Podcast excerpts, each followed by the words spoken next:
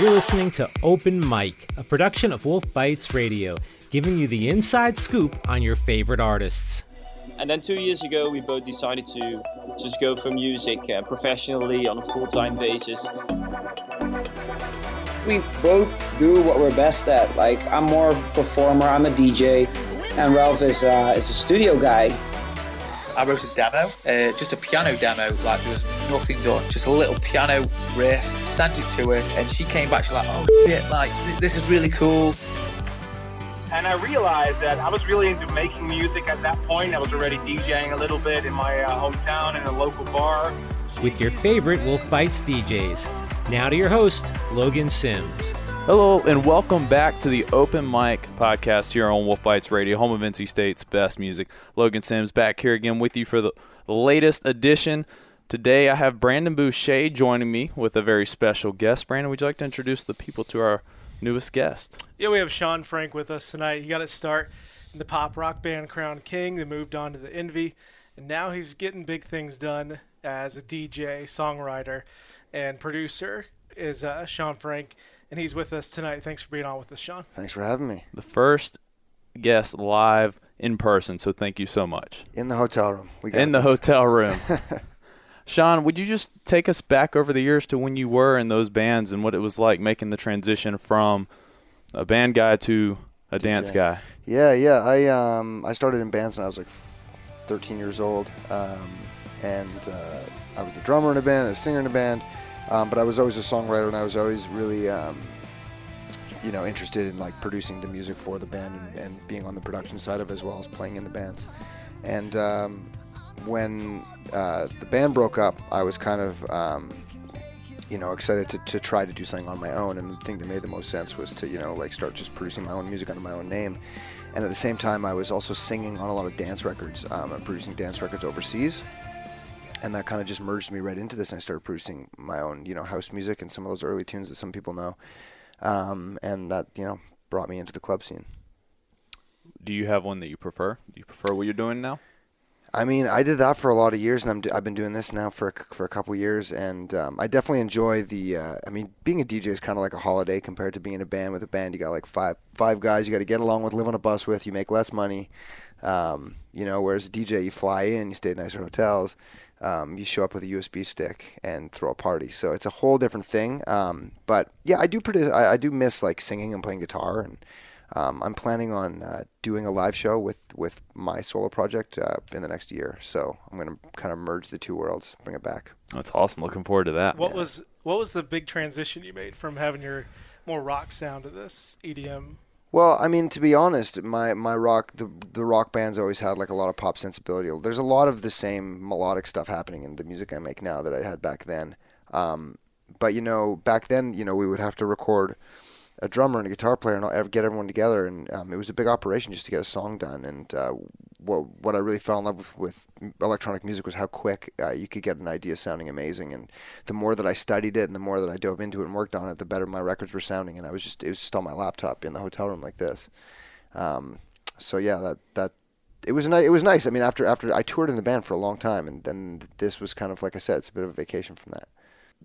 Well, looking back at last year, uh, Let You Get Away was a huge one for Wolf Bites Radio. It was actually oh, in our, nice. It was in our top twenty-five at the end of year, wow. The countdown. So uh, what we were wondering is, can you just walk us through what that song was for you and what it was like working with Ash? Yeah, so Ash was somebody that we, um, me and I had a, me and my co-writer, we were um, writing songs in Toronto, and we found her on the uh, on the internet. She was on a, on a on a kind of like housey record, but we loved her voice. Hit her up, and she actually drove from Nashville to Toronto to uh, to meet with us, and we wrote um, three or four songs, and Let You Get Away was one of those songs. And I went I went down to Nashville, and we tracked the vocals in Nashville, um, and then um, that was the first record I released after um, the Chainsmokers song "Closer," which I co-wrote, came out, and that was a big time in my life because that was obviously such a such a massive song, and it changed my life. And um, then Let You Get Away came right after that, so there was just this momentum in my career, and uh, um, it was a top twenty record in Canada on the radio, and uh, I think it got a lot of radio play in America too, yeah, in the college scene, and um, yeah, to date, it's one of my biggest records, and it's one of my favorite records to play live, and Ash is so great. I, I wrote with her last week. We're still really good friends, so. I mean, is that one of the benefits of this genre of music? You can just kind of pick those voices off the internet that you find and just kind of yeah. just roll with it. Yeah, and I mean, being a D J and a producer means that I can do anything, you know, produce other people, produce myself. I'm a singer myself. I had that song last year called Upside Down, which I sang on. Um, there, I have some records coming up that I'm going to be singing on. So yeah, it's it's ultimate freedom, you know, being being a producer D J. And then when I go to the clubs, I play the records. It's, you know, great job. What's it like when you go to the clubs performing? Uh, you know, you you said you take a, a U S B stick. What, yeah. what is a performance like? Yeah, I mean, um, it's different every night because I do a lot of different things. Um, you know, tonight we're in Washington, D C, and it's going to be a, a like it's like a dark underground club. I'm probably going to play a lot of like deep house and house and feel the crowd up, but it really depends on the crowd. Last week I was in Miami playing pool parties, so it was like, you know, fun, happy vibe. Um, sometimes it's dark underground club like tonight. Tomorrow night I'm in Lavo, New York, same thing, you know, kind of deeper, more late night kind of uh, crowd. Um, and then sometimes it's a festival stage, you know? So I, I'm definitely one of those guys that changes it up depending on where I'm at a lot.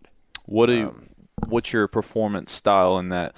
You know, our latest, our last guest was Griffin, and nice. I actually attended a Griffin Chainsmokers concert, and there's such a big difference between the, the two of those artists as far as how they perform. How do you perform? Um, I, I I've always had a lot of energy. This has been always been a release for me. You know, being a D J, being a musician in general. Um, I'm an introvert most of my life, and then when I get on stage, it's definitely uh, my my time to uh, to let loose and and you know express myself musically and. Um, so there's definitely always, even if it's a, a mellower set, there's always a ton of energy in what I do. Um, and I just want the party to be as crazy as possible, usually. Looking back, you mentioned the Chainsmokers song, uh, Closer, and being mm-hmm. a songwriter on that.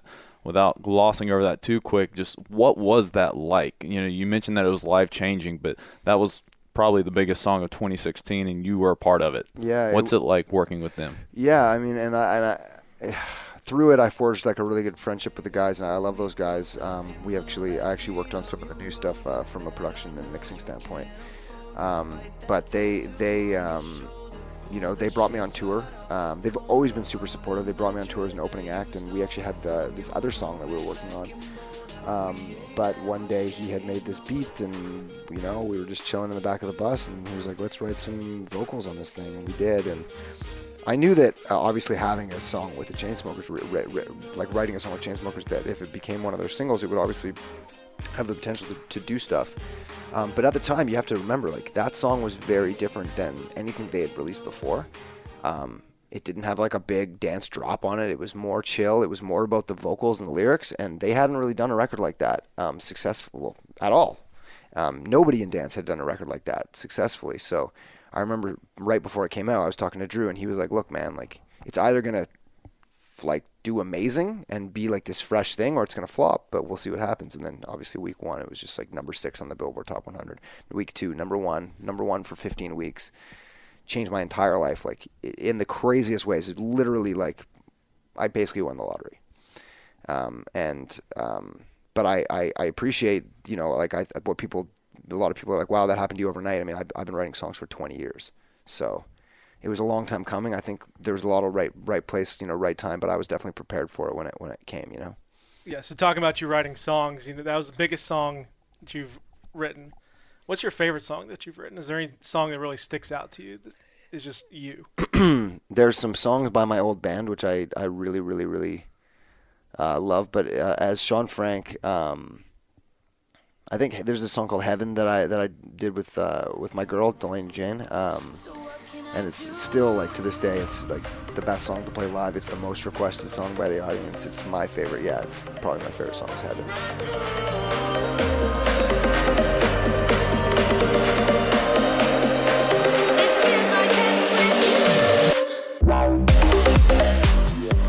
Um, but I have some coming up um, this year that are gonna contend with it for sure. Turning now to the Rave Dad road trip that you're currently on about halfway through, can you just walk us through what this trip has meant to you so far? And really, where did Rave Dad road trip come from? um, my, I, I had a photographer, and he started calling me Rave Dad because I was sitting with um, another artist that was younger than me, and I was giving them, I was wearing these glasses, actually, which you can see in all my photos. And uh I had my like t-shirt tucked into my jeans, and I was talking to this younger artist about their taxes, and he started calling me Rave Dad because I was basically like giving him father this this younger artist fatherly advice, and that day everything was Rave Dad this, Rave Dad that, and then fans started calling me Rave Dad, and then we kind of made a joke of it, and then it be- then it stuck. I mean, I didn't expect it to stick. Um, it's funny too because like I'm I, I consider myself to like take my music seriously and be more of like a serious person, but then the, this is just kind of a fun thing. And so when it came time to uh, to name the tour, um, we knew we wanted to, you know, me and the team wanted to include Rave Dad in it, Rave Dad Road Trip. So we uh, we coined it that, made this funny video which you can see on my Instagram, which I think is like one of the funniest pieces of video content I've ever done. Um, and we're about half about halfway through it right now. Um, Washington, New York, got L A coming up. Um, I think we're adding some more dates in May, but it's it's been great. It's actually been the uh, the best tour uh, I've ever I've ever done so far, as far as my own tours. Um, it's amazing how many people. Um, you know, I get it. I'm not the biggest artist in the world, but there's definitely some like really hardcore uh, fans in, in, in these cities I'm going to, and they, they they show up early, and they you know they're so amazing. They sing every word, and they stay till the end, and we get photos and hang out, and so, you know it's um, I really appreciate it, you know, and it's and it's happening more and more, and especially on this tour. Do you have any highlights specifically so far?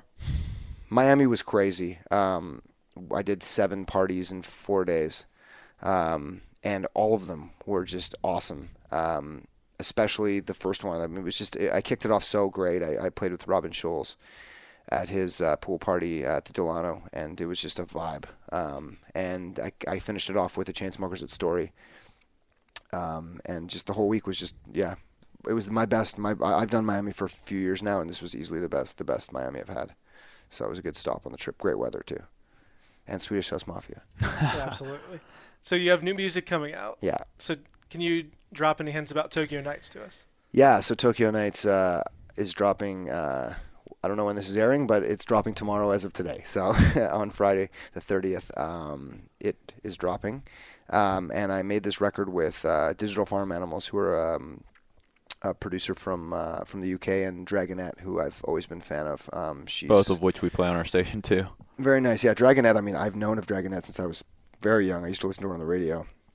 And we all wrote this song, and uh, and I produced it, and um, it's it's just it's uh it's got like an infectious vocal. It's very like retro sounding. It's got this like I did a bunch of like analog kind of key eighties synth keyboards on it, um, and yeah, I feel like it's gonna be. Uh, I'm really excited for this. It's finally coming out. I've also got a record coming up with Icona Pop, and another one with uh, Cruella, and those are all dropping over the next couple months. Those are going to be huge. I hope so. We're looking forward to it. Yeah, thanks. Um, you mentioned your girl earlier. Uh, yeah. I believe you're the first artist that we've featured on this podcast that's been dating someone in the same industry. So yeah. Can you walk us through what that's like? Well, we met through music. Uh, she moved into the house next to me when I lived in Toronto. We lived in these, there was these two music houses side by side, and she moved into one, and I was living in the other. And I heard her singing one day, and I was like, oh, you you know, you're a singer, and I was like, come down and uh, sing. Uh, I'm doing. I'm pitching this track for these guys on Spinning Records. Uh, come down, and she sang this song, and it got signed. And then the next one we did together was called This Could Be Love, and there was a uh, collab with Borges. And then we went, we did that one. And then we did Shades of Grey with Oliver Heldens. Then we did Heaven and La La Land. We did like five records um, before we were dating. Um, I was going to ask, at what point did it become yeah, dating? Yeah, it became dating. I don't know. We just the friendship was crazy. We were best friends. We just. We were touring together. It just one thing led to another, but um, yeah, we still. I just uh, she's got some. Delaney has some awesome uh, solo music coming out now. Um, we actually co-wrote that song, uh, her biggest song, which is a song called "Easy Go," uh, with Grand Theft. We co-wrote that, um, and now she's got uh, a whole album coming out. So I've been pro- I've been producing that as well. So you're just a busy man. I don't stop. With a beautiful girlfriend and yeah. a successful career. It looks good on paper, doesn't it? I think it looks good in more more ways than that. Yeah, for sure. No, I'm very, very, uh, very lucky. Um, I had a rough, uh, I had a rough start to my music career. It didn't, you know, I watched a lot of my friends take off ahead of me um, for a lot of years, and it was really just the fact that I stuck in there and stuck through. You know, went, you know, got back up when I when I was down. Two bands, you know, had record deals, got dropped by record deals, made albums that never came out, dropped, no money. Like sleeping on my friend's floor, you know, like I was there uh, to finally get into this career, to build my way up to the point where I could, you know, succeed at it. So um, it's been a long run, but I'm very happy that I landed here at the end of it. Well, congratulations, man. Thank We're you. happy for you. Thank you. Um, just looking ahead, what's what's next for Sean Frank following the Rave Dad road trip? Yeah, I'm going to finish this tour, and I'm actually going to take two to three months off uh, to just make music. I um, I've been building a studio in Toronto for the last year, and it's finally done. And I I just started working in there last week, and it's just. It's a very inspiring place that I just want to go and spend some time. I'm going to do a couple shows. I think I have like a Mexico show and some other things, but mostly just no touring, just music. Going to finish up. Um, probably an E P uh, for myself. I want to release an E P because I've never done that. Um, and uh, and I've got to finish Delaney's record, and I'm working on some other stuff with some other artists, but really just a lot of music for a couple months, and then back uh, when, you know, when fall, when autumn and fall, September, October hits, uh, back on the road for probably, hopefully my biggest tour yet. Do you have any uh, places in mind? Well, I definitely going to be getting back to Asia. I do that a couple times a year, and I love it over there. Um, but I really want to go to South America. I've never been, and there's a lot of fans down there, apparently. They would keep reaching out, so want to go to South America. And uh, definitely want to come down to Charlotte and uh, play in the Carolinas. And yeah. No, we'd love to see you there. For sure. Well, that, unfortunately, is all the time we have for today. We really appreciate you joining with us today, Sean Frank. Thank you. Uh, that has been Sean Frank on Open Mic Radio. Brandon Boucher alongside Logan Sims bringing you Wolf Bites, N C State's best music. We will see you next time on Open Mic Podcast. I want to go where you go. Blowing your smoke out the window, float away. Back to those Tokyo nights, you keep me up wide awake. We fall asleep on the floor and oh, she sent champagne. And I wanna fall like snowfall, just to melt on your pillow, drift away. Back to those Tokyo nights where we were so out of place. We fall asleep in my car, the songs that all sound the same.